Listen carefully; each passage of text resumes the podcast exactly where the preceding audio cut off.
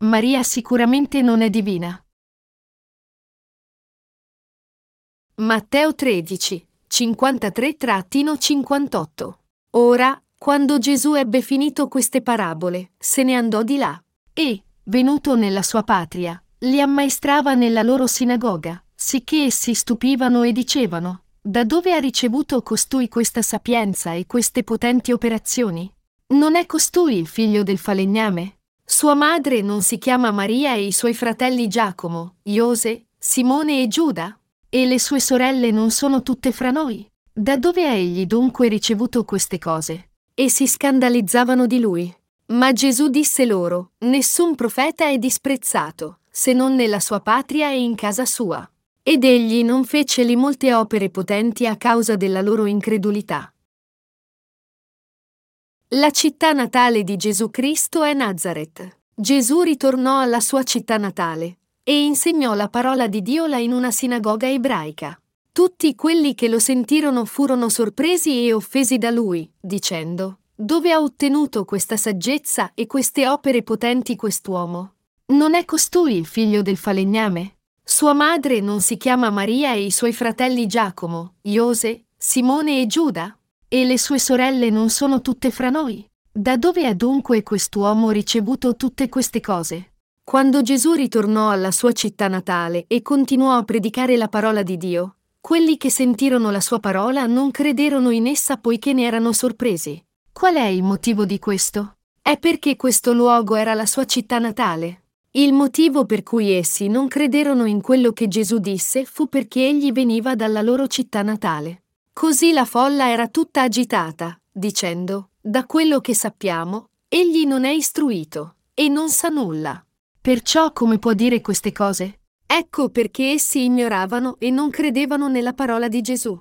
Ci sono lezioni che noi dobbiamo imparare e conoscere da questo passaggio, e occorre anche che noi riaffermiamo la nostra fede da queste lezioni.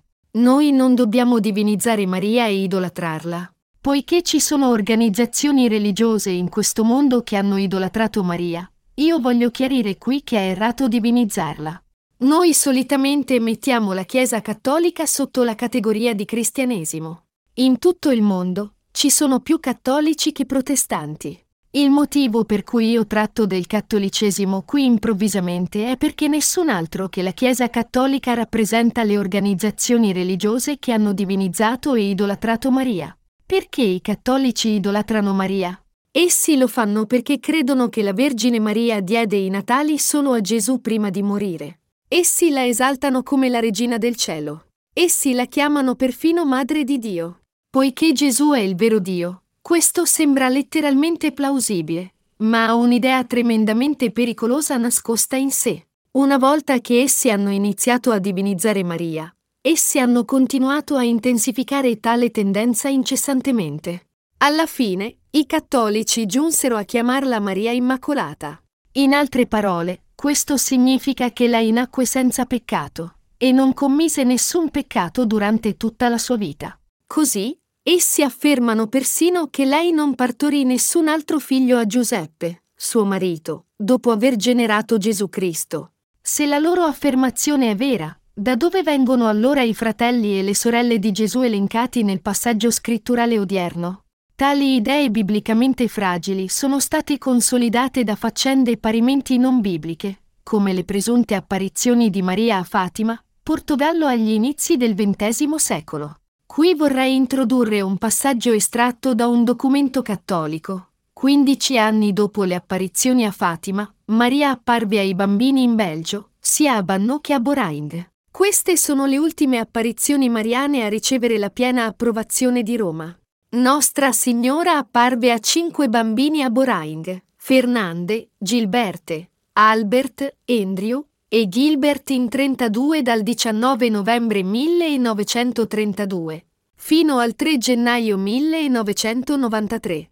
Il 21 dicembre 1932 la Nostra Signora si identificò ai bambini. Io sono la Vergine Immacolata. I bambini videro un cuore d'oro al centro del petto di Maria. Il 3 gennaio 1933, lei disse a Andrew, Io sono la Madre di Dio, la Regina del Cielo. Pregate sempre. Cosa pensate di questo? I cattolici ora credono che Maria risuscitò mentre stava dormendo e che salì al cielo proprio come suo figlio. Tutte queste dottrine hanno puntato alla divinizzazione di Maria, cercando di uguagliare il suo stato a quello di suo figlio. Ma niente potrebbe essere più lontano dalla verità. Noi non dobbiamo divinizzare Maria. Maria era un'ebrea che nacque nella casa di Giuda. Era una giovane normale della casa di Giuda. Giuseppe, suo marito, era anch'egli un uomo della casa di Giuda. Qual è l'origine di questa casa? Uno dei dodici figli di Giacobbe fu Giuda, e Dio gli aveva promesso, io continuerò a far nascere re dai tuoi discendenti.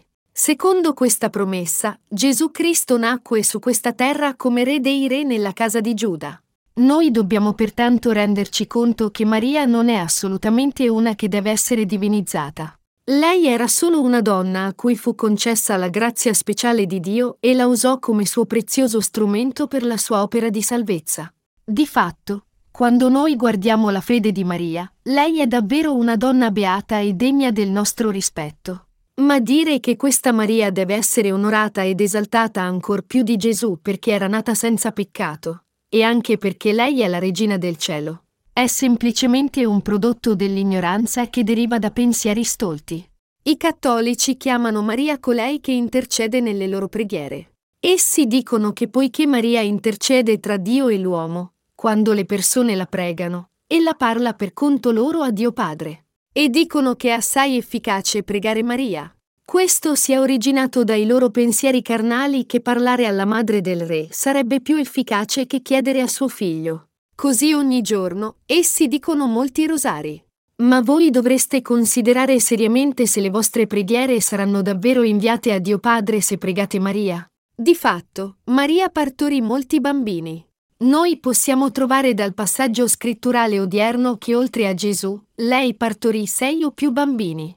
Gesù doveva nascere attraverso il corpo di una vergine. Il che Dio nacque attraverso il corpo della Vergine Maria per diventare uomo fu qualcosa che Gesù doveva adempiere senza dubbio per salvare tutti dal peccato. Fu perché Gesù, Dio stesso, era senza peccato che nacque attraverso il corpo della Vergine Maria. Tuttavia, gli altri figli di Maria, cioè fratelli e sorelle di carne di Gesù, nacquero in questo mondo normalmente attraverso il normale concepimento. Giacomo, che scrisse l'epistola di Giacomo, era il fratello di Gesù, e anche Iose, Simone e Giuda furono fratelli di carne di Gesù. E anch'egli ebbe almeno due sorelle o più. Tranne Gesù, tutti i bambini nati tra Maria e Giuseppe nacquero in questo mondo attraverso il normale concepimento. È una menzogna affermare che Maria non partorì nessuno tranne Gesù, ed è anche una menzogna e un errore affermare che Maria nacque senza peccato. Questo è assolutamente assurdo. Di fatto, non dobbiamo idolatrare Maria. Noi non dobbiamo venerare la Vergine Maria come Dio, né tantomeno pensare a lei come la madre o la moglie di Dio. Ne dovremmo pregarla. Noi non dobbiamo neanche adorarla come Dio o venerarla come Dio. I cattolici dicono la preghiera di Maria che dice Ave Maria piena di grazia, il Signore è con te. Tu sei benedetta tra le donne e benedetto è il frutto del tuo seno, Gesù. Santa Maria, Madre di Dio, prega per noi peccatori, adesso e nell'ora della nostra morte. Amen. Una volta vidi su un canale televisivo cattolico che dicevano la preghiera di Maria. Un uomo prima recitava la prima metà della preghiera e poi gli altri rispondevano con l'altra metà. Quando vidi questo, mi rattristò profondamente al di là di ogni parola. Essi pregano così, ma Maria non è piena di grazia come Dio. Che assurdità è parlare di Maria come piena di grazia. Maria fu solamente una donna a cui fu concessa la grazia di Dio.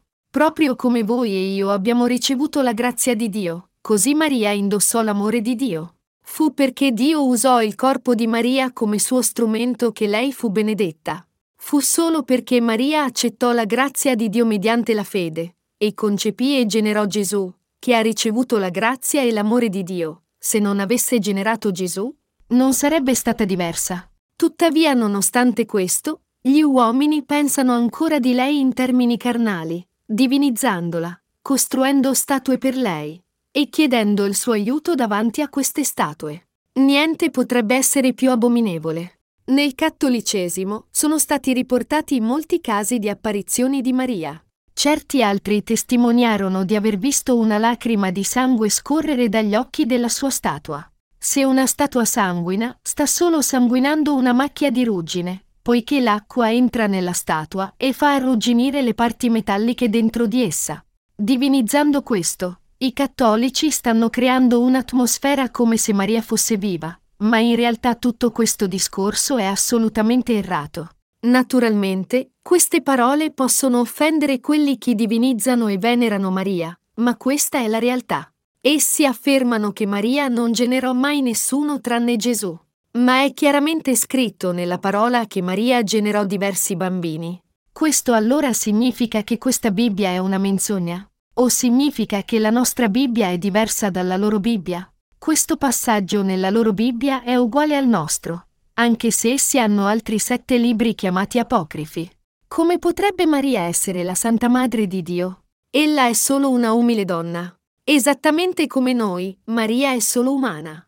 Così pregarla è completamente futile. Quelli che hanno una mente carnale hanno frainteso Maria tanto che l'hanno idolatrata e divinizzata, e stanno riponendo la loro fede in lei. Ma questa Maria, che i cattolici venerano come la regina del cielo anche in questo momento, non fu altro che una umile donna proprio come è scritto nella parola. Maria non fu una grande donna da essere citata da tutti, ma fu solo una donna di fede.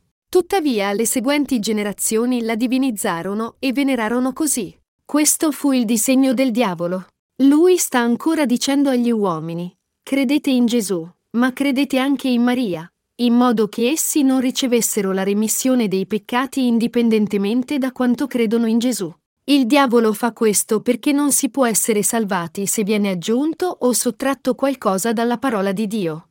Ecco perché oggi sto trattando questo tema così seriamente e cercando di predicare la parola di verità. È agli aspetti spirituali che dobbiamo prestare attenzione.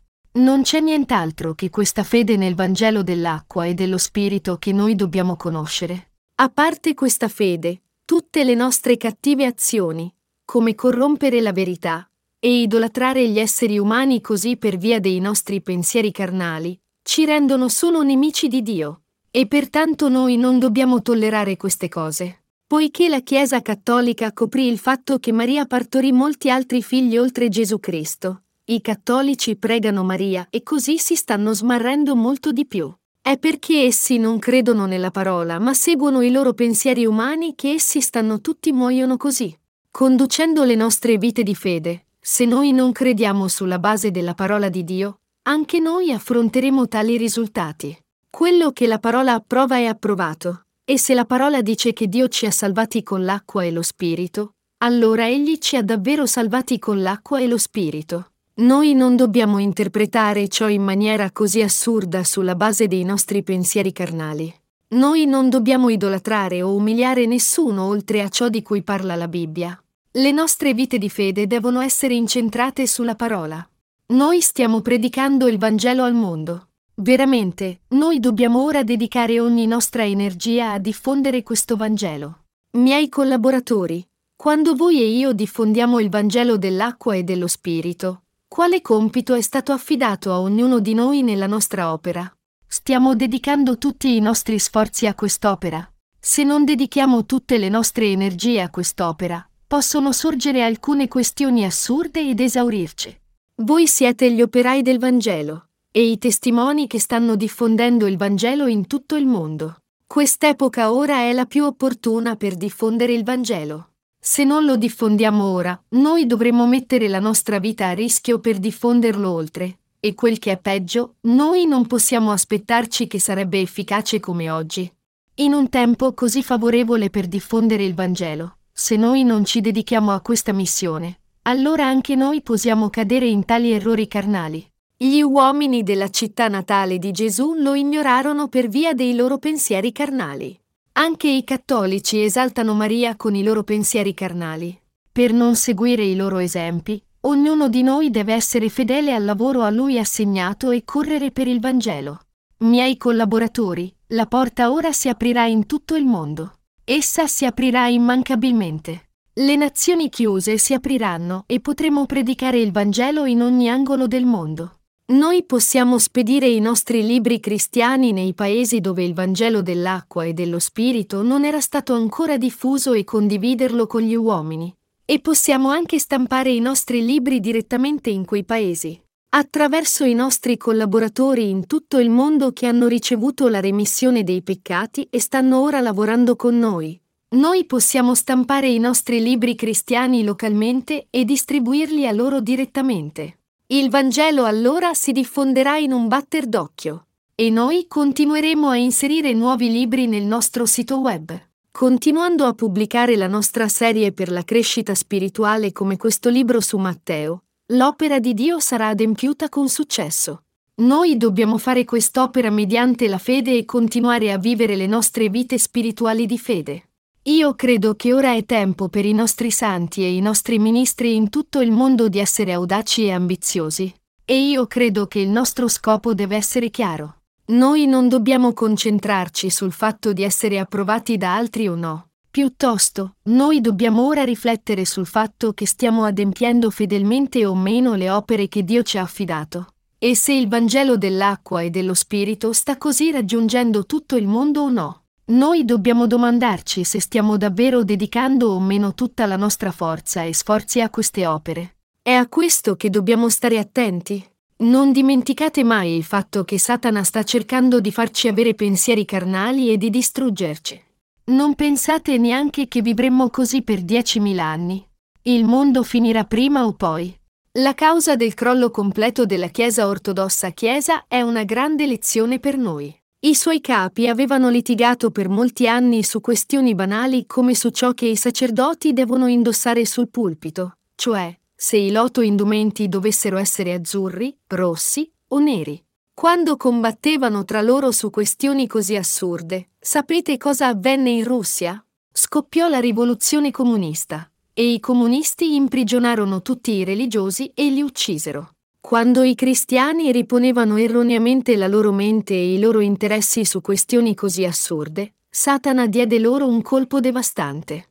Non è così anche nel cristianesimo odierno? Ogni comunità non afferma di essere la sola e la migliore comunità. In Corea c'era un gruppo eretico chiamato la Chiesa della Vita Eterna, il cui fondatore fu recentemente arrestato e condannato a morte per aver ucciso diversi seguaci che avevano abbandonato la setta.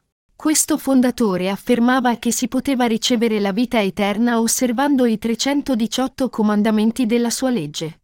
Una delle sue convinzioni fondamentali era basata sul bizzarro comandamento che affermava che si poteva ricevere la vita eterna se non si dormiva con la propria moglie. In confronto ai 613 comandamenti della legge data da Dio, i 318 comandamenti di questa legge erano solo la metà della vera legge come numero. Ma in ogni caso davvero era possibile osservarne anche uno solo? Questo è semplicemente impossibile, anche per il seguace più devoto della setta.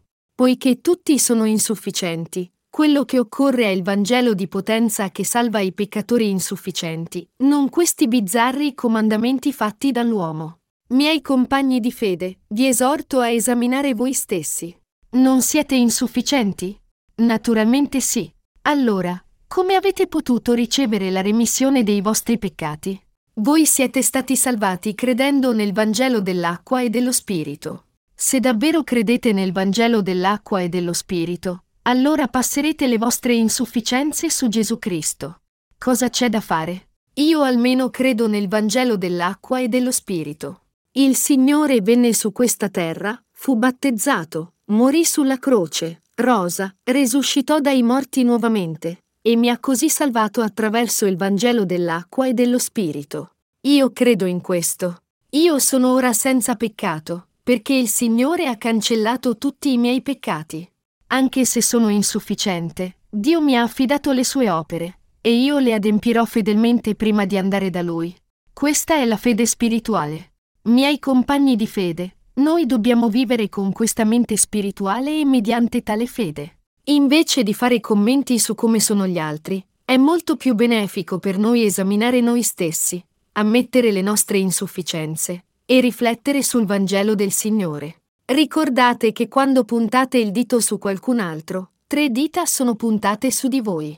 Noi dobbiamo ricordare il passaggio biblico, ma se vi mordete e divorate a vicenda, guardate almeno di non distruggervi del tutto gli uni gli altri. Galati 5 e 15. E renderci conto che litigare su chi ha fatto bene e chi ha fatto male è affondare i nostri denti negli altri, sbranarci e ucciderci. Se continuiamo a sbranarci, chi potrà sopravvivere? Leggendo il passaggio scritturale odierno, vorrei dire qualche parola a certi cristiani che hanno divinizzato Maria e credono in lei invece di credere in Dio Padre e nella divinità di Gesù. Fermate questa assurdità ora. Io voglio che essi si rendano conto che stanno vivendo le loro vite di fede solo carnalmente, e che ritornino alla vera vita spirituale di fede. Mi rattrista profondamente vedere che gli uomini hanno creato strane religioni aggiungendo liberamente i loro pensieri e si stanno dirigendo verso la distruzione. Noi dobbiamo credere nella verità proclamata dalla Bibbia solo così com'è. Poiché la parola dice che Dio ha cancellato tutti i nostri peccati con il Vangelo dell'acqua e dello Spirito, noi dobbiamo credere di conseguenza, proprio come è proclamato. È quando noi crediamo in questo che diventiamo senza peccato. Ed è il nostro obiettivo di fede che rinasciamo e così entriamo nel regno dei cieli. È vero o no? Naturalmente sì. Siamo diventati senza peccato solo perché c'è stato un cambiamento emotivo nei nostri cuori? No, è perché noi crediamo nel Vangelo dell'acqua e dello Spirito che siamo ora senza peccato. Miei compagni di fede, se uno cerca di alterare il Vangelo dell'acqua e dello Spirito, ha indiscutibile torto. Ma in mezzo ai giusti ci potrebbero essere dei cattivi, anche se non cercano di alterare il vero Vangelo. Se c'è qualcuno fra i rinati che non serve il vero Vangelo e cerca solo di vivere virtuosamente per guadagnarsi una buona reputazione, egli è un malvagio davanti a Dio. Supponiamo qui che ci sia uno tra noi che non ha fatto niente di male e abbia vissuto devotamente. Però questa persona non serve il Vangelo. Allora questa persona è buona? No, per quanto devotamente possa vivere, se non serve il Vangelo e non vive per il Vangelo, allora è un uomo malvagio. Egli è l'uomo più malvagio che non ha fatto niente di giusto. Quale perdita ha Dio se noi pecchiamo? E quale beneficio ricava se noi non pecchiamo? Se noi pecchiamo, allora siamo solo noi che siamo giudicati e puniti. Dio non è dominato o influenzato da noi, ma è il solo onnisciente e onnipotente Dio che può fare tutto secondo la sua volontà. Egli è il giudice. Noi pertanto non dobbiamo pensare a lui come a uno di noi, come se egli fosse come noi. Siamo noi che abbiamo bisogno di lui. È perché abbiamo vissuto virtuosamente che siamo giustificati? No, assolutamente no. È perché noi crediamo in lui che abbiamo ricevuto la remissione dei nostri peccati. È perché Egli ha cancellato i nostri peccati con il Vangelo dell'acqua e dello Spirito che noi siamo stati salvati. Ed è perché noi crediamo in questo che siamo ora senza peccato. Vivere virtuosamente non significa che non ci saranno più cambiamenti spirituali in noi. Quando serviamo il Vangelo, noi siamo spiritualmente trasformati e la nostra fede cresce. Se noi non serviamo il Vangelo, allora non c'è alcun beneficio per noi, né siamo migliori in alcun modo. Se il Vangelo dell'acqua e dello Spirito ci viene tolto, non c'è buona fede in noi, e anzi non c'è nessuna fede. Supponiamo qui che voi abbandoniate il vostro sforzo di servire il Vangelo e perseguiate invece le vostre faccende carnali. Cosa accadrà allora? Vi corromperete immediatamente. I vostri cuori si corromperanno immediatamente, proprio come le larve sciamano su un topo morto. Quando i vostri cuori così moriranno e marciranno, il lezzo di decadenza si diffonderà. I vostri corpi, atti, la vostra mente e i vostri pensieri puzzeranno disgustosamente. Siete d'accordo? Lo stesso è vero anche per me. Anch'io puzzerò terribilmente se non servo questo Vangelo. Se non fossi rinato, non potrei avere a che fare con gli uomini di questo mondo. Se non serviamo il Vangelo, è questo che diventeremmo. La nostra fede non deve essere carnale, ma spirituale. Noi non dobbiamo vivere le nostre vite di fede carnalmente. Dedurre che Maria è la moglie di Dio Padre perché generò Gesù è una logica carnale. Come potrebbe essere questa una logica spirituale? Uno può ignorare Gesù solo perché egli era della sua città natale? Non bisogna divinizzare Maria, né abbandonare Gesù semplicemente perché è della nostra stessa città natale. Gesù è il figlio di Dio. Egli è fondamentalmente Dio stesso, ed è il nostro Salvatore. Eppure, nonostante questo, ci furono rabbini ebrei, cioè maestri, che udirono la sua parola e lo ignorarono. Per quanto possano essere stati grandi questi maestri, essi non potevano parlare come Gesù. Essi non potevano rivelare i misteri della salvezza. Ma malgrado questo essi si misero contro il Vangelo dell'acqua e dello Spirito e rifiutarono di credere. E poiché non crederono, Gesù non eseguì nessun segno o miracolo là. Lo stesso riguarda anche voi e me. Se non credete in questa parola di Dio, il Signore non opererà nei vostri cuori. È quando voi ed io crediamo nella parola di Dio incondizionatamente che il Signore opera nei nostri cuori. Quando il Signore tiene saldi i nostri cuori, li riempie, fa sì che lo serviamo, ci consente di evitare di cadere nel male e di seguirlo conducendoci con la sua parola. Noi stiamo saldi sulla nostra fede. Pertanto, noi non dobbiamo vivere le nostre vite di fede carnalmente, ma dobbiamo vivere mediante fede. Le nostre vite di fede devono essere incentrate sulla parola. Noi dobbiamo basare le nostre vite di fede sulla parola in ogni momento. Noi non possiamo allentare questa vita di fede. Poiché sono cresciuto fino a questo punto, posso fare il mio giudizio e prendermi cura di me anche senza la parola. Pensare così è sbagliato. Noi dobbiamo sempre vivere le nostre vite di fede incentrate sulla parola. Noi non dobbiamo mai dimenticare il Vangelo dell'acqua e dello Spirito, ma ancorandoci alla parola, noi dobbiamo fare della diffusione del Vangelo dell'acqua e dello Spirito il nostro scopo, e dobbiamo continuare a marciare in avanti per questo scopo. Solo allora possiamo evitare di impigliarci in questioni assurde e di sciupare il nostro tempo. E solo allora possiamo vivere in maniera appropriata le nostre vite come servi, essere elogiati da Dio e amati da Lui ancora di più, e prosperare sia nel corpo che nello spirito. Di fatto, noi non dobbiamo vivere le nostre vite carnalmente. Quanti membri della famiglia aveva Gesù nella sua carne? I suoi fratelli erano già sette.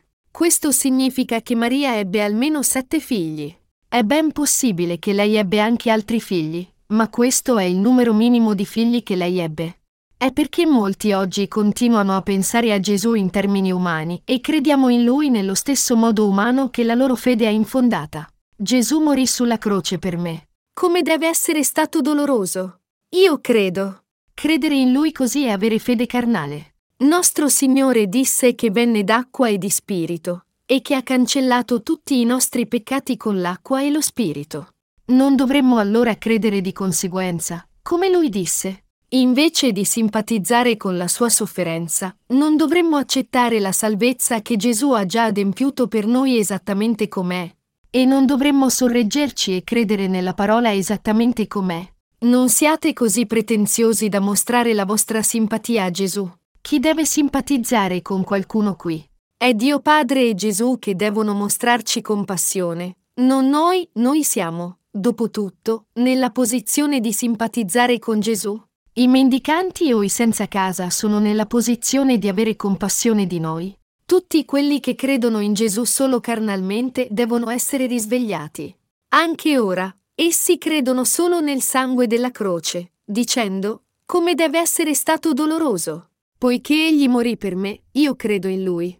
Ma questa fede non è nient'altro che una fede emotiva che viene fuori dalla compassione. È un'assurda credenza in cui uno è d'accordo di credere in Gesù, quasi che gli stesse facendo un favore. È la fede arrogante che dice, ok, ora riconoscerò. Riconoscerò che mi hai salvato. Com'è sbagliato questo?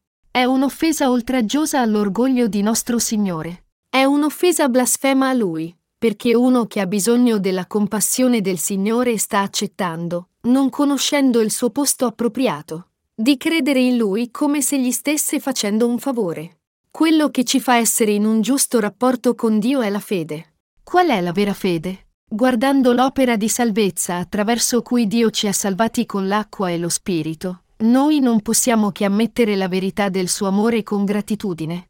E poiché questa verità evangelica ha senso per noi quando la consideriamo con la nostra ragione, non possiamo che riverire Dio e confessargli, io credo in quello che hai fatto per me. Io credo nella tua giusta opera. Nient'altro che questo è la fede. Guardare con reverenza quello che Dio ha fatto per noi e credere in ciò è la fede. Una religione, al contrario, è qualcosa che è fatta di pensieri umani. Invece di essere legati dalle vostre insufficienze, voi dovreste meditare sulla verità che il Signore ha cancellato tutti i vostri peccati con il Vangelo dell'acqua e dello Spirito. E credere in questa verità. I nostri peccati non furono passati su Gesù quando egli fu battezzato nel fiume Giordano e venne fuori dall'acqua? Nostro Signore, caricandosi i nostri peccati attraverso il suo battesimo, morendo sulla croce e risuscitando dai morti nuovamente, ci ha salvati perfettamente. Se i nostri peccati furono passati su Gesù, allora noi siamo senza peccato. Siete ancora nel peccato allora, o non avete nessun peccato? Naturalmente non avete nessun peccato. E Gesù fu anche condannato per tutti i nostri peccati. È così che Egli ha mondato i nostri cuori. Noi dobbiamo ora marciare avanti riponendo la nostra fede in nostro Signore. Anche se voi e io siamo insufficienti nella nostra carne, la verità è che il Signore ha cancellato tutti i nostri peccati. Pertanto, mediante la fede i nostri cuori possono essere mondati, e mediante la fede noi possiamo vivere le nostre vite di fede per le opere che compiacciono il Signore. Tutto quello che ci rimane è ricevere nuova forza ogni giorno e correre la nostra gara di fede. Noi dobbiamo vivere le nostre vite di fede spiritualmente. Noi non siamo cresciuti completamente, né siamo maturati completamente. Noi dobbiamo continuare a correre verso il segno come dichiarò l'Apostolo Paolo, non che io abbia già ottenuto il premio, o sia già arrivato al compimento, ma proseguo per poter afferrare il premio, poiché anch'io sono stato afferrato da Gesù Cristo. Fratelli, io non ritengo ancora di esservi giunto, questo soltanto so, dimentico del passato e proteso verso il futuro. Corro verso la meta per arrivare al premio che Dio ci chiama a ricevere lassù, in Cristo Gesù. Filippesi 3, 12-14. Mi piacerebbe dire la stessa cosa a tutti voi e ai nostri operai in tutto il mondo. Non lamentatevi di questo o quello. Siate fedeli a quello che vi è stato affidato ora. Se potete risparmiare del tempo anche se state facendo quest'opera, allora dovete esaminare voi stessi e sorreggervi ancora alla vostra fede. Che spazio c'è per voi per fare commenti su cosa stanno facendo gli altri, se stanno facendo bene o male? Siate più diligenti se avete altro tempo. Noi siamo ancora molto lontani dall'obiettivo di ottenere il premio della chiamata verso l'alto di Dio in Cristo Gesù. Potete diventare abbastanza santi da stare davanti a Dio con la vostra giustizia, Potete raggiungere tale santità non facendo errori nella vostra conversazione o comportamento. Mai! Servire il Signore è cosa santa, non è presumendo di essere santi per conto nostro che noi possiamo diventare santi. È solo per via del Vangelo che noi siamo diventati santi. È perché il Vangelo ha cancellato tutti i nostri peccati che noi siamo stati santificati. Per essere onesti, noi non preghiamo tanto quando ci riuniamo. Noi preghiamo per la diffusione del Vangelo in tutto il mondo, e per tutte le cose che facciamo serviamo il Vangelo in maniera fedele ed efficace. Allora noi operai di Dio godiamo a mangiare e parlare tra noi con grande gioia. Poiché ci incontriamo dopo un duro lavoro, noi mangiamo dei piatti gustosi e ci rimettiamo in forza. Se ci rimane ancora tempo, usciamo a giocare a pallone. Ci ristoriamo facendolo e torniamo alle nostre posizioni per fare del nostro meglio nel servire la verità evangelica. Ritornare così e prenderci cura delle nostre famiglie e fare quello che ci è stato assegnato con forza rinnovata e spirituale. C'è niente di speciale in questo? Cos'altro dobbiamo fare, a parte eseguire in maniera diligente e fedele le opere che Dio ci ha affidato? Se non servite il Signore, né il Vangelo, allora potreste fare altro che vi farebbe santi? Sareste santi se coltivaste la vostra mente seduti in profonda meditazione in una grotta? Invece di diventare santi, diventerete ancora più sporchi. Se uno sta per conto suo e sta solo seduto pigramente senza fare nulla, allora alla sua mente vengono solo pensieri mondani e inutili. Miei collaboratori, noi non abbiamo diffuso il Vangelo ancora del tutto. Questo è ancora lontano. Io so che è molto difficile per noi. Io credo che Dio ci darà la forza. Dio ci farà servire il Vangelo di più. A volte, noi siamo agitati dalle cose del passato. Ma noi non dobbiamo essere vincolati dalle cose che abbiamo già fatto. Invece, noi dobbiamo premere verso l'obiettivo del premio della chiamata verso l'alto di Dio in Cristo Gesù. Paolo cercò anche di dimenticare le cose che sono dietro e di anticipare le cose che sono davanti. Voi dovete adempiere fedelmente quello che è stato assegnato a ognuno di voi, e dedicare tutto il vostro cuore e forza a quest'opera. Questo è saggio. Gesù disse, Nessun profeta è disprezzato, se non nella sua patria e in casa sua. Anche voi sarete senza onore nella vostra casa. Se i membri della vostra famiglia non sono rinati, allora sarete spesso perseguitati. È perché non siete spiritualmente compatibili con loro che c'è battaglia tra voi e i membri della vostra famiglia. Poiché noi rinati continuiamo le nostre vite di fede e viviamo vivere per il Vangelo, i nostri pensieri e stile di vita sono diversi dalle persone mondane. Ci sono fin troppe incompatibilità tra i rinati e quelli che non sono ancora rinati. Noi dobbiamo diffondere il Vangelo dell'acqua e dello Spirito anche in Europa. Io credo che noi dobbiamo diffondere il Vangelo in Europa anche più vigorosamente. Anche se stiamo pubblicando i nostri libri in quasi tutte le lingue europee, non ci sono ancora molti che stanno accettando questo vero Vangelo in Europa. Molti in tutto il mondo stanno richiedendo i nostri libri, ma tali richieste che vengono dall'Europa a avere sono state piuttosto rare. I nostri libri non sono entrati in larga quantità neanche in un paese in Europa, ma poiché presto una via si aprirà per questo, noi ci stiamo attualmente preparando per essa. Tra breve, sentiremo la notizia che la verità evangelica dell'acqua e dello spirito si sta diffondendo in Europa anche più che negli Stati Uniti. Io credo che il Vangelo presto si diffonderà anche in Giappone. Recentemente, uno dei nostri titoli inglesi fu tradotto in giapponese. Poiché ci è voluto molto tempo perché uscisse questo libro, qualsiasi cercatore di verità giapponese potrà rendersi conto immediatamente leggendo il nostro libro che si tratta della verità. Nel mio sermone precedente vi ho parlato dei quattro campi del cuore, e quello su cui dobbiamo riflettere ora è questo. Sono zizzania o grano? Ero un campo lungo la strada quando sentii il Vangelo? Sentii questo Vangelo quando vivevo una vita religiosa? O ero un campo roccioso che accettò il vero Vangelo per il momento, ma non potevo credere in esso con il mio cuore? Quando questo Vangelo mi fu predicato, dissi solo che credevo, anche se al mio interno ero pieno dei miei peccati, pochi di loro furono rivelati, e io non li avevo ancora ammessi.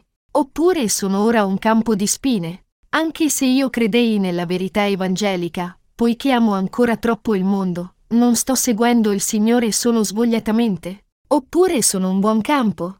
Credo davvero che il Signore mi ha salvato, anche se non posso che essere così insufficiente. E sono un vero granello di frumento davanti al Signore? Queste sono le cose che dovremmo chiederci. Nei precedenti sermoni ho spiegato una serie di parabole di Gesù in Matteo 13. Ricordate questa parola?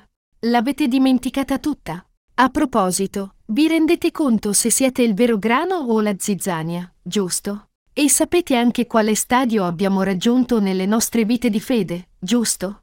Noi eravamo fondamentalmente i campi lungo la strada o i campi rocciosi. Quelli che non sono riusciti a sorreggersi alla parola sono ancora campi rocciosi. È sorreggendoci alla parola che siamo giunti ad ammettere che siamo i semi di malfattori.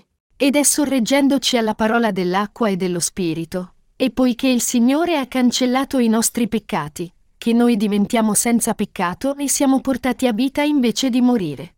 Anche se ho ricevuto la remissione dei miei peccati, non sto ancora cercando di avere successo solo in questo mondo, incapace di gettare via la mia concupiscenza per il mondo? Non sto usando il nome di Gesù per la mia prosperità in questo mondo? Noi dobbiamo riflettere su queste cose. Noi dobbiamo esaminare noi stessi per vedere se siamo di questi tre tipi di campi. Tali cuori non hanno nessun interesse nel Vangelo dell'acqua e dello Spirito, né a servirlo, ma sono interessati solo a diventare ricchi, e ingannati dalla fama del mondo e dai piaceri della carne, Ogni nostro interesse giace solo in queste cose. Noi dobbiamo anche renderci conto che questi tre campi furono tutti perdonati, ammettere che eravamo tali campi, e credere nel Vangelo dell'acqua e dello Spirito. Noi dobbiamo ammettere, il mio cuore desidera questo mondo e non conosce i miei peccati. Questo non è giusto. Sto facendo un errore ora. E noi dobbiamo credere nella parola dell'acqua e dello Spirito. Allora, noi diventeremo buoni campi, accetteremo la parola, porteremo buoni frutti, e noi stessi diventeremo il vero grano. È quando noi accettiamo che siamo malvagi e che siamo destinati all'inferno se siamo nel peccato, e quando accettiamo anche il Vangelo dell'acqua e dello Spirito, che noi possiamo diventare buoni campi. È così che noi possiamo diventare il grano e i buoni campi davanti a Dio e produrre 30, 60 e 100 volte. Tali persone saranno elogiate da Dio e a loro saranno affidati altri lavori. Essi saranno ancora più fedeli quando sono perseguitati, e pertanto il Signore concederà ancora più benedizioni a loro. Non ci sono dubbi su questo. Quando Pietro disse a Gesù, Vedi, noi abbiamo lasciato ogni cosa e ti abbiamo seguito, Gesù rispose dicendo così, In verità vi dico, non c'è nessuno che abbia lasciato casa o fratelli o sorelle o madre o padre o figli o campi a causa mia e del Vangelo, il quale non riceva ora, nel tempo presente, il centuplo in case, fratelli, sorelle, madri, figli e campi insieme alle persecuzioni, e la vita eterna nel secolo futuro. Marco 10, 28-30. Quando noi serviamo il Vangelo dell'acqua e dello Spirito, il Signore non ci dà mai le benedizioni di fede senza persecuzioni. Nostro Signore vuole che siamo mondati dai residui carnali dai nostri cuori prima che di benedirci come piace al suo cuore. Quando Egli pensa, questo è fedele a me, e non si smarrirà anche se io lo benedico, Egli concede benedizioni materiali anche a Lui. Dio ci dà prima forte fede, e poi ci dà altre benedizioni sulla benedizione della fede. Noi dobbiamo allora riflettere su queste cose, avendo la fede profondamente radicata noi dobbiamo sorreggerci sulla parola che sentiamo, avere pensieri spirituali, credere nella parola di Dio e pensare a come dobbiamo vivere. Noi dobbiamo umiliare i nostri cuori davanti a Dio invece di pensare che noi siamo già perfetti. Noi dobbiamo rimuovere i nostri residui carnali dalla nostra mente quando il Signore ce lo fa fare ogni tanto, e ammettere la nostra vera essenza quando Dio ce lo fa fare. E noi dobbiamo seguire il Signore con i cuori puri, senza lasciare che i nostri cuori siano afferrati dalle nostre insufficienze scuotendoli con la nostra fede. Quando noi preghiamo il Signore, ci sorreggiamo alla parola e lo serviamo con fede. Egli ci affiderà varie opere. Quando Dio lo considera adatto, ci benedirà tanto, in maniera diretta o indiretta. Cerchiamo di diventare quelli che sono spirituali. Questo è il punto chiave. Non c'è nient'altro. Ci sono persone che sono rinate da dieci anni o più, ma questo non significa che essi sono già perfetti. Essi devono correre verso l'obiettivo del premio della chiamata verso l'alto di Dio in Cristo Gesù. Filippesi 3:14. Ci sono stadi su stadi, e noi dobbiamo continuare a correre finché il Signore non è soddisfatto. Tutto quello che ci rimane da fare è predicare il Vangelo dell'acqua e dello Spirito a tutto il mondo. È intollerabile per noi diventare ostacoli alla diffusione del Vangelo dell'acqua e dello Spirito. Se solo questo Vangelo viene diffuso, allora va bene se siamo insufficienti. E se noi crediamo solo nel Vangelo dell'acqua e dello Spirito, viviamo per questo Vangelo, ci sorreggiamo alla parola di Dio nel nostro cuore e lo seguiamo con fede. Allora anche Dio dirà che va bene. Tuttavia, se noi ci impegniamo in cose inutili, e litighiamo tra noi su questioni indegne, allora Dio non può tollerare questo. Ogni cosa tranne la diffusione del Vangelo è una perdita di tempo. Noi dobbiamo fare tutto per la diffusione del Vangelo dell'acqua e lo Spirito, come è scritto. Sia dunque che mangiate, sia che beviate, sia che facciate qualsiasi altra cosa. Fate tutto per la gloria di Dio. 1 Corinzi 10 e 31. E io devo dire che i cattolici in tutto il mondo devono svegliarsi e tornare in loro. Se a loro piace o meno sentire questo, quello che si deve dire va detto. Essi devono sapere che Maria generò sei figli oltre a Gesù. È dovere dei profeti fare in modo che si rendano conto della verità dalla parola, e dicano, ciò in cui credevamo era tutti falso. Era tutto sbagliato. Maria era una donna comune, ma giunse a essere benedetta quando lei credette nella parola di Dio. Noi desideriamo anche avere tale forte fede, perché questa è la cosa più benedetta per tutti i santi rinati. Che gli uomini ci ascoltino o no, noi sacerdoti di questo tempo dobbiamo raccontare loro la verità della parola di Dio esattamente, come è scritto, poiché le labbra del sacerdote dovrebbero custodire la conoscenza e dalla sua bocca uno dovrebbe cercare la legge, perché egli è il messaggero dell'Eterno degli eserciti. Malachia 2 e 7. Ringraziamo Dio e dedichiamo ogni nostra forza a servire il Vangelo. Viviamo tutti secondo la fede spirituale. Alleluia!